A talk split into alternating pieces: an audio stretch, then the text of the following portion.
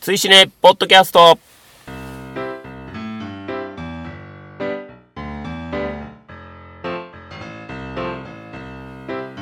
追試ね、ポッドキャスト25回表をお送りします。お相手は私、追試ねの主催ペップと、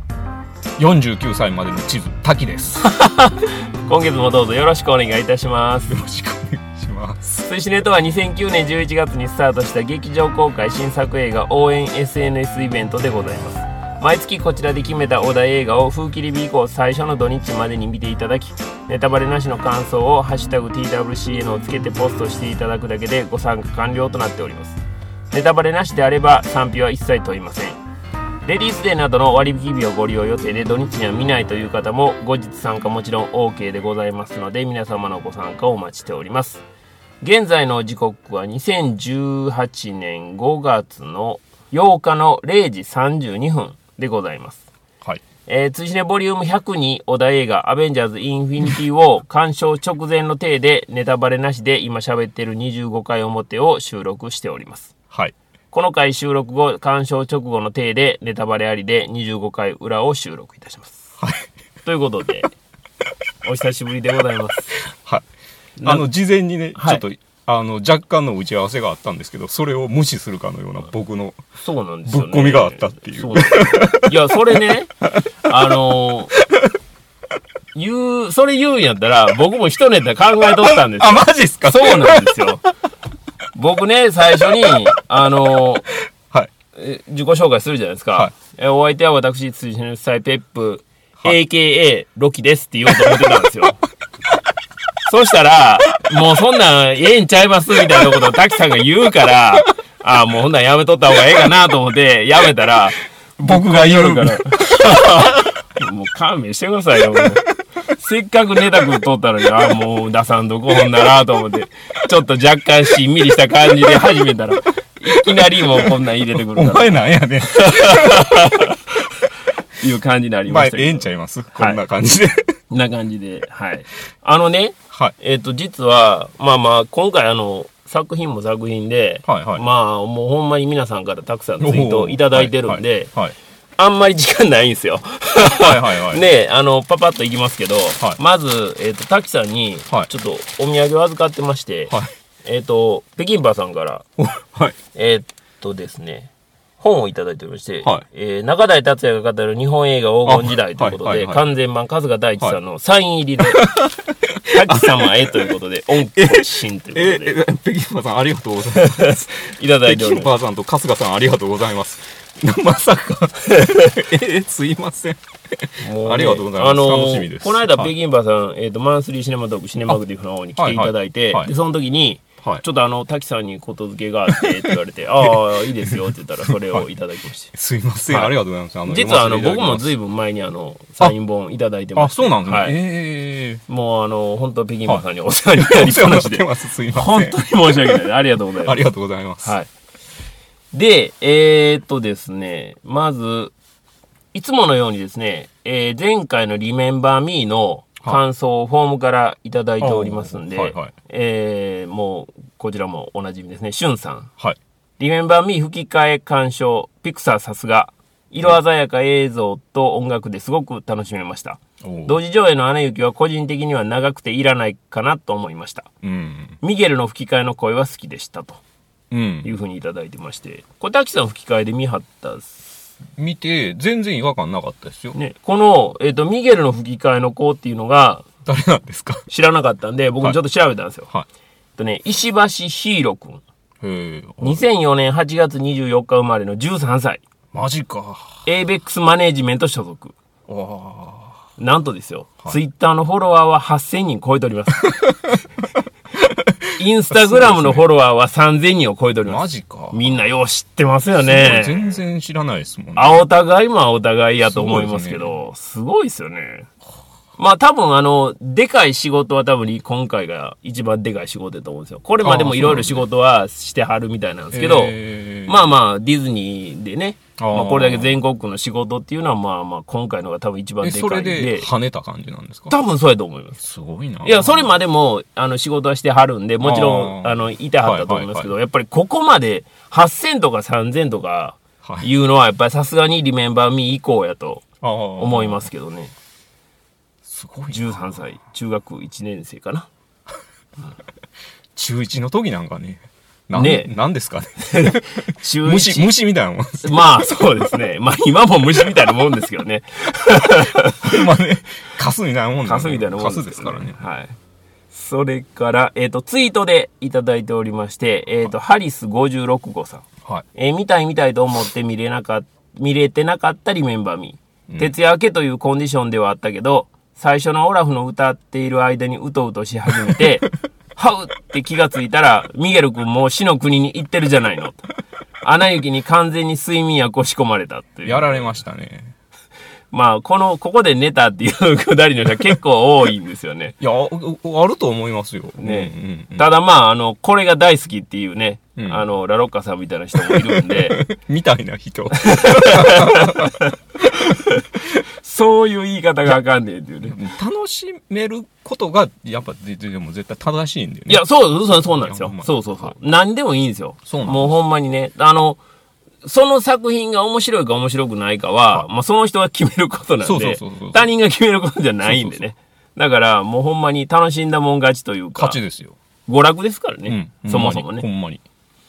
で、えっ、と、そんなラロッカさんから、ほんまにはいえ っ、と、イベントをね、あの、サンデーシネマイン神戸についてのツイートいただいてまして、おーえっ、と、アンケートを書かない男より、楽しかった、また行きたい、 一つだけ夕飯のタイミングに困りました、というふうにいただいて ます。ラロッカさんがあのうどんを食べてるタイミングで僕はたまたまあー、同じタイミングやったんです同かじごタイ飯食べミングでて。そうなんですよ で、食べ始めた時に僕から電話あって、打ち合わせするから、今どこやって言われ て、めっちゃバタ バタ今食べ始めたとこです。今来たと思いますすい ませんで、歌丸さんを待たすというね、そうそうそう食べるタイミングはちょっと悩みましたねまあね、あの、開始時間がね、開始時間なんでね、まあそれはほんま申し訳なかったんですけど、もうこれはもうあの、一重に、あの、場所のね、はい、まあその、僕らの前のイベントの時間のああ都合があったん で、まあ、まあ今後はね、まあそういうことないようそうに、もちろんあの、もうちょっと早い時間にほんまはスタートするつもりやったんですけどね、あそうなんですねそうです、そうです。それから、えっ、と、たらまるさん。おーはいえっ、と、ペガの屋根裏部屋第190回拝聴と。ワッツはい3回嬉しい。ジュマンジ全然期待してなかったけど、すごく気になってきたわ。追試ねさんや神戸のイベントのことも話題にされてますよっていうことで、あの、ペガの屋根裏部屋のペガさんっていう方が、聞かせていただきましたああ、聞ありましたあ、僕も聞きました。はい。いやもうありがとうござあいますの、めっちゃ褒めていただいて、ね、もう恐縮なんですけど、そんなね、大先輩。いや、あ、ほんまですよ。あのー全然そんな大した話してる つもりないんそうです。そうそうすんそまう。せ全ん然ね。ただまあ、ほんまこれも娯楽なんで、 はい楽しんでいただけたら、そうそうそうもうそれが一番ありがたいってですねはいことなんですけど。先輩ありがとうございいまや、本当にありがとうございます。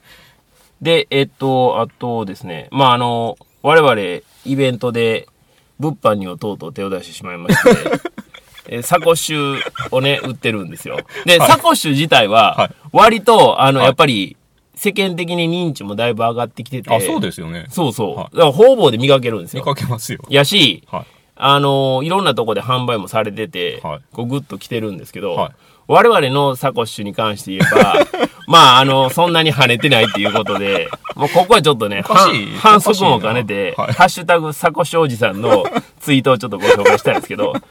まず、い。そう、えーむっちゃあるんじゃないですか。あ、めっちゃありますよ。めっちゃありますけど、一応一部ね、は いご紹介したいと思うんですけど、えっ、と、ドスコイさん。はガチで考えるとサコッシュってインナーバッグとして使って映画館でロッカーに私物入れてサコッシュだけ持って映画館エンジョイって正しいよねっていうことなんですけど正しいこれほんまそうなんでい。いすや、よほんまそうなんですよ。あのー僕もね普段ちょっと荷物多くて、は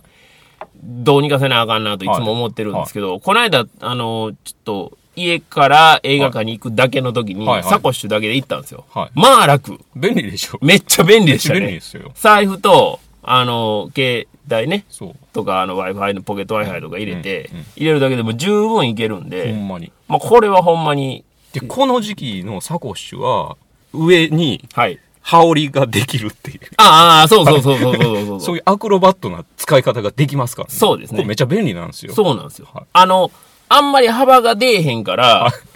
上から服着ても、全然違和感ないんですよね。どんだけサコッシュ売りたいねんって。ラジオショッピング。ラジオショッピングですよね。ほんまに、あの、いいリアクション欲しいなっていう感じですけど。それから、えっ、と、ミッシェルガンエレファント化しましょう、男さん。はい。サコッシュってあれだ。飯塚がいつもアイアンフィンガーフロムヘル用にアイアンフィンガー入れて入場時首からかけてるやつだって。それです。わからん。そう、それなんです。そうなんですそれです。それです。まさにそれ です。そうなんですね。はい。まさにそれです。おいおいおい、はい昭和のプロレスしかわからんわ。ねあの、ミシェルガンエレファント化しましょう、男さん。今でも現役で多すご分いっすよ会ね場行ってはるみたいなんで。すごいっすよねうん。いや、素晴らしいですよね。海賊男へ止まってないですね。 止まってないですよ。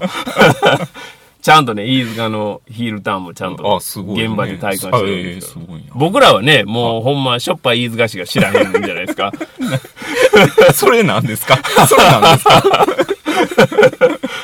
なんでね、まあほんまに、あの、今はね、すごいブレイクされてるんでいいかなと思いますけど。それから、えっ、と、丸場のほろしさん。えーサコッシュで朝ご飯食べに出てる。財布と携帯とだけ持って出る。こういうお出かけにちょうどいい。写真はないと。これほんまそうなんですよね。いや、そう、ほんまそうなんですよ。そうそう。もう、しかもあの、は身にね、こうぴったりつくんで、どんだけ売りたいねんって いうね。同じようなことしか言ってへんやないか実っていう。際に、ある程度の年齢になってきたら、うん手ぶらで外出するのでちょっとまずいなみたいなことあるじゃないですか。まあね、そ実の際。時に、最近は僕は紙袋を持って 外出してたんですけど、ああ、紙袋はちょっさすそとれはそれね。でもうまずいな。まずいまずい。そんな時にサコッシュ。です よね。次いきますよ。えーと、おしょうさん。犬の散歩の時にちょうどいいなと3月のイベントで手に入れてから、鍵、携帯、財布を入れるのにちょうどいい大きさで、今ではどこへ行くにも一緒ですと。デザイン、 デザイングッドというふうにいただいてまそうそう、だからサコッシュに犬の 何回言糞うをねん入れて持って帰ることもできますかす。いや、ら。できますけど、これね、僕犬飼ってるんで、言いますけど、やっぱサコッシュが、やっぱ犬のうんこ臭くなるのはちょっとまずいんで、あーなるほどねまあそれは別にしたいなっていうのはそんな人のために2つ。そうそうそうそう。2個買うのもいいですけど、ただどっちがどっちか分からんようになりますけどね。色違いあったらよかったんですけど。それから、えっ、と、下水道の巨大白ワニは実在した。これ、ゲスワニさんっていう方おの、えっ、と、310って佐藤さんっていう方なんですけど、サコッシュってなんだろうと思ってたら、うちの会社の商品置き場に小さなバッグのようなものがあったん で、担当に尋ねたら、サコッシュですよって教えてくれたおーお。ー知らないで売ってた僕です。っていう感じでそのようなもので すよね。そうそうそう小さなバッグのようなものがサコッシュであると。まあまさにそれですね。それです。それはいで。すそれから、えっと、猫とお出かけさん。はい。バーベキューでは、追試ねサコッシュを貴重品入れに、お手入れ等々を野立てセット入れにするととても便利とおおいうふうにいただいております。これまさに、もうええわっていうね。あの、テーデトートっていうのは、ジミー・ソウルさんがはいイベントのために作ったはいトートバッグなんですよね。はい我々がテーデってこいんうだの けをバ使っッてグる運んねん。サコッシュとトートバッグってね、この手、手でトートバッグも売れてないっていう話を聞いてるんで、ちょっと何とかしたいなっていうのが、ここまででごもざいうまみしんなた。買ってください。ほんまこうてください、もう。ね、赤字イベントのちょっと赤字補填のためにお願いしたいな赤字ましたっていう。そうそうそうそう。赤字の上乗りをしたっていうね、それから、えっ、と、アンドロイドの、ポッドキャストアプリの問題あったじゃないですかあ、はいはいはいはい。ソニーさんのやつはい。で、えっと一応呼びかけてはい答えていただいた方が何名かいらっしゃるんえはいで、えっとここでご紹介しますけど、イヤスさん、はい。キャストボックスというアプリを使ってます。他のを使い比べてるわけじゃないので、使いやすいかと言われると自信ないですが、とりあえず大きな不満はありません。おお以前はラットポイズンというのを使ってましたが、ダウンロード時に鶏が糞を撒き散らしながら走るアニメが表示されるのでやめました。っていう風に書かれてまして、へで、これね、僕返信して、はいむしろやめた方のアプリの方が気になるわってい気う、になりますね返信をしたんですよ。 はいそしたら、アプリのアイコンはネズミですと、やめた方は。で、画面デザインがあちこち、あちこち手書き漫画風で、耳麗しいとは言い難いアプリでした。過去個人の感想ですというふうに書かれてまして。まあ、ラットポイズンというのがそれで、はい実際に使ってはんのはキャキャストボックスおというアププリを使ってらっしゃるっていうことなんですね。ね。それから、えっ、と、もずくさん、おーはい。えーからも、キャストボックスってやつを使ってますというふうにいただきまへしーた。だから、キャストボックスは2票。で、えっ、と、もう一方、えっ、と、蘇我さん。はい。様々なアプリを経て、こちらのプレイヤー FM というアプリに落ち着きました。はーい。特に1、クラウド型なので複数のデバイス間で同期できる。へ2え。再生速度が自由に調整できる点が気に入ってますそれいいっすね。というふうにいただいえ、てまそれしてポッドキャストが再生できるんですかこのねプレイヤー FM っていうのはは Android 専用なんですよ、あ、今んとこでで、えっと iOS の、すね、へーはい。えーアプリも今テストのやつが出てるんですけど、えー、テストのやつ入れても、はいすぐ落ちるんで、ああ、そうなんですねはい。だから今へんとこは Android のみーなるほど。ですけど、まあ様々なアプリを経てっていうことなんで、ああ。この、ご意見は割とあの、なんか良さそうですね、良さう。そうなんじゃないかなというふうに思いますね。それから、えっ、と、二階堂 at MCTN さんからいただいておりまして、えペップさん、滝さん、いつも楽しく聞かせていただいてますと。早速ですが、ポッドキャスト用のアプリ情報の件です。私はスマートフォンを持てない経済状況なので、iPad でポッドキャストをダウンロードし、車の中で聞いております。うん。使っているアプリはポケットキャストと言います。へー先確認しましたが、Android 用もあるようです。へー特徴はプレイリストを作って聞くのが便利ということにつきますうーん。最近2週間で配信された番組だけが上がってくるリストとかこっちの3番組の最新5配信だけのリストとか条件付けさえうまく組めばいろいろなプレイリストを作ることができますうーん。日本語化はされていませんが直感的に操作できますうーん。 Android でも特徴は同じはずですのでぜひお試しあれとうーん。いうふうにいただいておりました。ということで、えー、ともう一回まとめますと、はいキャストボックスはい。それから、えー、とラットポイズンはい。これだダメやったっていダメう方ですけどまあでも面白そうな、そうですね、ね。動きするやつそれからプレイヤー FM とうんポケットキャストっていうのがあるんで、いろいろありますね。はい、いろいろあるんでちょっとソニーさん一回あのあぜ試ひしてみてください、はいでそれぞれのアプリでねダウンロードしてもらったらそうですね。はい。あの、僕らのダウンロード数も多分増えると思うんで、 ぜひっていうことです。ぜひ。はい。で、えっと、二階堂さんから、実は、えっと、もう少し続きをいただいてまして、は。えっと、先日の配信で、舐めてた相手が実はの源流はいどこだという話題が出てましたとはいはいはいはいはい。申し訳ないんですが、私、歌丸さんイベントに参加できなかったのではいはい教えていただきたいんですと。はい。歌丸さんはスーパーマンがその一つだろうとおっしゃっていたのでしょうか、んあるいは他に何か作品を挙げておられたのでしょうかちなみにお題を耳にした時私が思い浮かべたのはシルベスタ・スタローの代表作の一つ「ランボー」でした、うんうんうんもちろん第一作です、うんうんいかがでしょうそうそまうそうたペップさん滝さんはどんな作品が源流と思われたのでしょうかぜひお聞きしたいですあー。はいはいはい。これからも配信楽しみにしております。はいはいはではではというふうにいただいておりまして、はいこれはまさにランボーは出ました。そうなんですよ。はい。で、まあ、ランボーが、それかな、みたいな話をしてて、そうそうそう。そっから話をこういろいろ展開させていったら、最終的にスーパーマンに落ち着いたっていう話なんですよね。。そうそうそうそう。だから、まあ、まさにランボーは出てましたしで、も殺人マシーンっていう実在の人間的なものからさらに発展させた時に見えてきたのがスーパーマンやったみたいな、。そうそうそううそうそう、そういうはね、話そう題、なん話の転び方やったんですけそうど、だからまあ、やっぱりランボーが最初に、みんなのそうそ中うそにう共通意識としてはありましたよね。そういうことだったんですよね。うん そうなんですよだからまあ普通ねスーパーマンに行き着いたことで歌丸さんは面白くない着地になってしまったって言ってはりました けどいろいろね、過程はあって、僕そうそうそはう、そうあのー先に歌丸さんから、いや、でもそれは安易な考え方をするとやばいですよ、みたいな話になって、うんうんうんまあ、時代劇の中で、あのーい、いわゆる、不具者が主人公になってる時代劇っていうのはたくさんあるじゃないですか。はいはいはい僕はもしかしたらその辺に一個の源流があるんじゃないかなみたいなことを言ったら、うんうんうんあのおおそらくでも時代劇とうん西部劇っていうのがすごいリ,、リンクがあるんでそうですね辿っていった時に西部劇にそういうのはあるかもしれないですよみたいな話になったっていうのはありますね。そうですねうんだからまあいわゆる僕らとしたら分かりやすいのは必殺仕事人とあかそうそうそうそういうのはまさにそれなんじゃないのっていう話やったんですけど、はいあまああとまはあでもだからその時には出えへんかったんですけど座頭市とかもあまあそうですよそうなんですねねそうですよねうんだからそれが結局日本初というふうに言うとやばいですそようっていそううそうそう。僕らがね、あの安易に発信してしまうのはちょっとまずいんじゃないかみたいなそうそうそ話うをしてたんですよね。具体例はちょっと出ないんですけどその可能性はすごいありますよっていう。そうそうそうそう。だから時代的なね、こそうのそうそうそう前後がね、ちょっとはっきりしないんでっていうことで。それから、えっ、と、別の作品のことで、いいゆだなさん。はい君の名前で僕を呼んでよかった。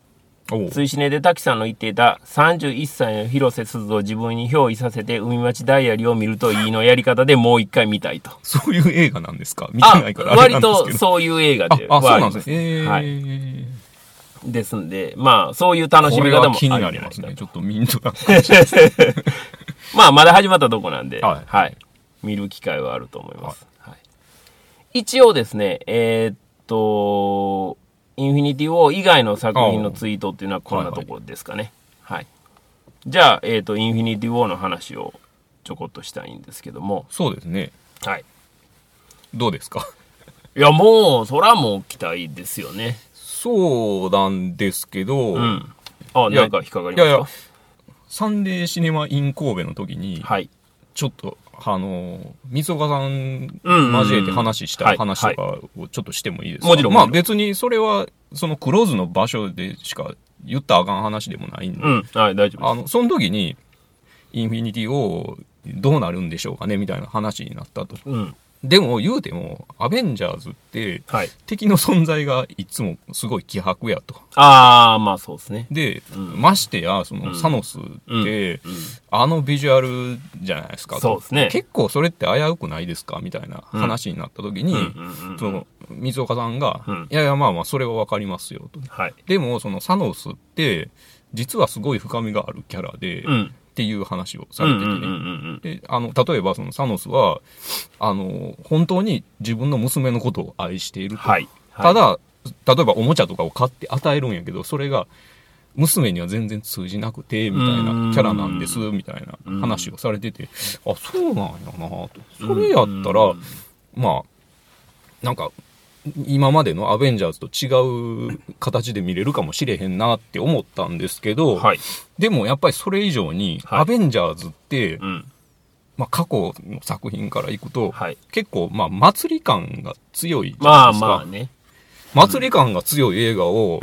喋るネタあるんかなみたいな不安ああがむちゃくちゃあるっていう、ね。そういう不安ですねはい。まあでも、我々1回目ほら、シビル王やったじゃないですか。シビル王はね、まあね、それはやっぱり政治的なテーマがうん非常にあるんで、うんいけるかなみたいなのはあったんですよ、ね。ああ、なるほうどん。アベンジャーズの名義になると、ちょっとそうなんで怖すよいな、みたいなところがある途と。端にね、ちょっと祭り感まあ ね。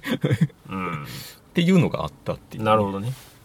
まあ僕は、やっぱり、そのアベンジャーズには非常に大きく期待をしているんですけど、おーはい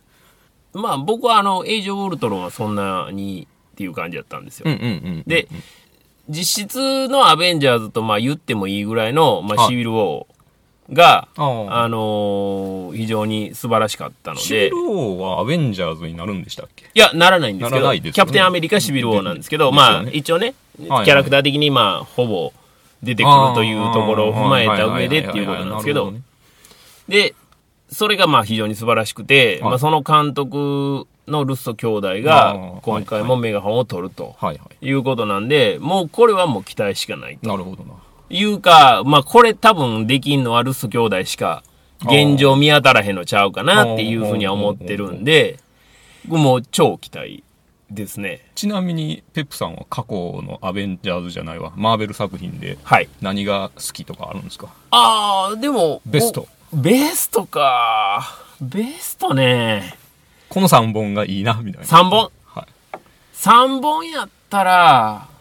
ウィンターソルジャおおーですよね。アントマン。おおあ、まあでも、ガーディアンズかな。ーおーはい。ガーディアンズって、はい。なんかあんまりマーベル感なくないまあそうなんですけど ね。ただまあ今回その合流してくるっていうことあであ、はいはいはい。考えるとやっぱりガーディアンズがそこに入ってくれたらやっぱガーディアンズは入れたいあ、なるほどね。ですね。なるほどね。うん。そうだねんな。なんか、いや、僕もその、ウィンターソルジャー、アントマンははい。一緒ですよね。はいはいはい。ガーディアンズ、どうなんやろな、みたいなのになったっていうね。あそれはもう別、 ね、あ、別枠でってことね。ガーディアンズを入れへんねやったら、なんやろな僕はそこにラグナロクがね、あ、ラグナロクね。ガーンってきましたけどねうん、ラグナロクもいいですよね。ラグナロクもいいし、まああとはやっぱりクラシックで言うたらアイアンマンあおのー一発目おとかはやっぱいいですーよあ、ね。いいですねう。ん。やっぱ単体での面白さがからね。そうそうそうそうそうそう、それぞれある。あるし、まあ特にやっぱり、アイアンマンの位置は、はい。まああの、はいそのアイアンマンのビジュアルもあーいいじゃないですか。いいですね。いいです ね。今と違ってねそうですね今と違ってて、今も別にさ悪くはないんですけど、うんうんうんもう DIY 感が素晴らしい、武骨ですよね。ごつごつしてるん で。だから、まあ、好きですよね、やっぱりね。叩いた時にカーンってそうそうそうそうそうですよねもう、ブリキ感がね、ありますたまらないですけど。だから、まあ、その辺ですかね。3本って言われたらそんなもん、感じかな。まあガーディアンズを入れると入れへんとで変わってくる感じはありますね。僕そうとしては。それはありますよね。うん。ラグナロクもいいですけどね。ラグナロクがかなり急に来ましたけどね。急にね、来ますよね。で、えーっと、じゃあ、アベンジャーズの鑑賞前のツイートを少しご紹介したいんですけど、はい。まず、えーララルさん。アベンジャーズ・インフィニティ・ウォー。僕と同じぐらい、いや、それ以上にマーベル・シネマティック・ユニバースの大ファンである長男は、アベンジャーズには今回は負けてほしいな。おーいつも勝ってばっかりではあかんやろ。おサノスを相手に戦うならなおさらや。とのこと。へーこれ鑑賞前ですからねへーというご意見があったと。ツイートがあったということですね。あペップさんはちなみに、はいそのアメコミの知識としてはどれぐらいあるんですかああ、全然ですよ。サノスがどれぐらい強いとかっていう認識はあるんですかサノスがめちゃくちゃ強いっていうぐらいの認識しかないああい やいやいです。そうぼんややりいとやいした認やまあ識しまあかなまあいです。僕もそんなもんですね。はい。だから、ほんまにね、やっぱアメコミ好きな方ね、はい多分まあこのポッドキャスト聞かれてる方うもんたくさんいらっしゃると思うんですけど、まあなかなかその原作までは行き当たってなくて、うん。まあ主に映画からそうですね。ちょこちょこまあそれに、あの、ふ付随するというか、そそれの元にあった原作をまあちょこちょこ読むぐらいの感じでしかないんで、トータルではやっぱ全然見れてないんで、うん。だうかんらまあとにかく強いっていうことぐらいしか知らんのですけどぼんやりしてますよねぼんやりしてますけどねそれからえっ、とカリン・マトバさんはい。えーアベンジャーズは私も歩み様に習い、低速マーベルマラソン中なんでございますが、弟、マイティー・ソー・バトル・ロイヤルもブラックパンサーも見とかないとインフィニティ・ウォーは厳しいかもよ、の一言でもって、インフィニティ・ウォーみたい気持ちがポキッと折れてしまいそうなうですと。この大2丈本夫ちゃいはます諦めるつもりだったというふうに言ってはるんですけど、これね、あのーまあ、これ見る前の手で喋ってるんで、はい。まあ、実際は見てるんで、はい話をしときますと、はい僕全然いいと思います。僕も全然いいと思いますよ。はい。言うても、今までの作品を全部見てるからと言って、一発で、うんあのストーリー、まあ、2時間半ぐらいのんもんを、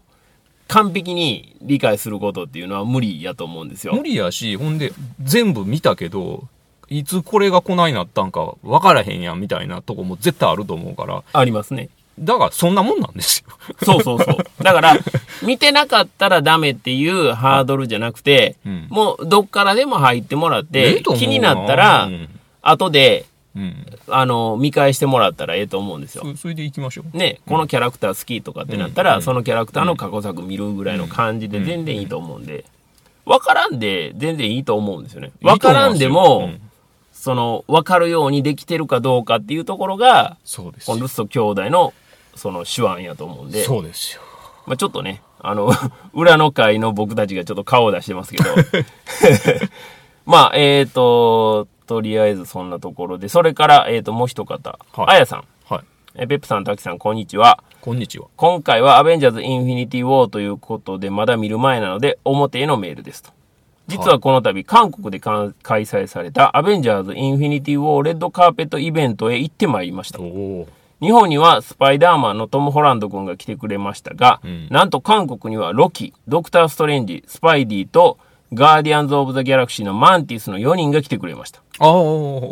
英国が誇るイケメン俳優の手法揃い踏みで、韓国行きしてんのかレベルのため、勢い余って行ってしまいました。が、並んだ時間は立ったり座ったり寝たりお風呂に行ったりで結局トータルで22時間でした。おお。人生の思い出に残るくらいそれはそれはいろいろありました。しかし22時間頑張った結果、レッドカーペットでは2列目につけ、すごいな。その前にどんだけ並んでるんだよって格好が書いてますけど、とても近くでキャストを見れたへり、ー写真も動画もたくさん撮れたし、へーあげくサインまでもらえるというミラクルがありました。夢のようで現実に戻ってこれませんが、別に戻りたくありません。レッドカーペットでのファンサービスは1時間を超え、そのためへかーすごい、なステージでのインタビューが10分にも満たず終わりました。へえ。面白いのが、韓国では日本とあだ名が違うこと。白ロキ役のトム・ヒドルストンことトム・ヒは、はいヒドリ、ああ、スパイディ、ぽい。トム・ホランド、トム・ホクンはトミー。これこれ普通ですよね。はい。そして、ドクター・ストレンジことベネディクト・カンバーバッチ、ベネさんはベニーと呼ばれてましへえ。た。これも普通ですよね。面白いな。ヒドルストンだけヒドリっていう のでいきなりこう親しみがもうめっちゃ湧いてる感じしますけど。え 面白いな。そして今回のプレミアで学んだことは、ハリウッドスターは持ち主よりもスムーズにスマホを扱える。あんな待遇の中、受け取ったスマホやサインした紙をちゃんと持ち主に返せる。へベネディクト・カンバーバッチのサインを書くのに他の人の8倍は時間がかかる。です。予告編が流れた時もリアクションがすごかったです。え。絶対初見じゃないくせにお気に入りのキャラが映るとキャー驚いたらえー、ラストのワンシーンにはあはははとすごく楽しい雰囲気でしたへーそしてここで活躍したのがサコッシュ これがとっても便利でしたサンデーシネマイン神戸で購入する前は名前も知らなかったのに使うとお財布小さめのポーチスマホにメガネ文庫本を入れるのにちょうどいいサイズだし両手が空くし便利やんと韓国プレミアでも使わせていただきましたなのでサコッシュはプレミアという大舞台でも役に立ちます私のサコッシュはロキちゃんドクター・ストレンジスパイディマンティスに会ってきましたよやばいな。ほんまに普段使いに便利でもう一個買えばよかったと思ってい ます。割と女性向きかも。なんやったら友達にあげるようにも買いたいレベル。おで、えっ、と、か米印があって、この宣伝にはお金は一切もらっていません が、どうしてもサコッシュをくれたいのであればもらってあげてもいいですよっていうふうに書かれてます。これはアゲントダメじゃないこのコメントをはい読んで、あの、あやさんのこの、えっ、と、売り文句を聞いて、はい。買いましたっていうコメントはがい、どうでしょう ?5 人はい。集まれば、あやさんに一つプレゼントしましょう。はい。やった。もう勝った方がいいっすよ。 インフィニティ・ウォーの表の回じゃなくて、サコッシュ回ですよ ね、これ完全にね、サコシのことが3分の2ぐらい占めてますけど。いや、もうあやさんありがとうございます。ありがとうございますや、でもほんまに韓国に行かれて、あすごいね22時間並んで、すごいなすごいですよね。タフやなタフやし、まあ、その韓国の熱のやっぱり高さあーまあまあまあ。っっていうのはやっぱありますよね。あの、あやさんは、あの別で僕ちょこっと話聞いたんですけど、はい韓国行って、はいまあ、よう韓国行ってはるんですけど、あそうで韓すね国行った先で友達に、はい。なんで日本人は映画見ないのって聞かれたって言われあた。ーで、、すごいこ答えに窮したって言ってあ言ってましたね。だからそれぐらいやっぱり映画に対する、その、ーあ。まあまあ、そうでねすね。あの文化的な消費の仕方が全然違うんで、違うんいますね。だからほんまに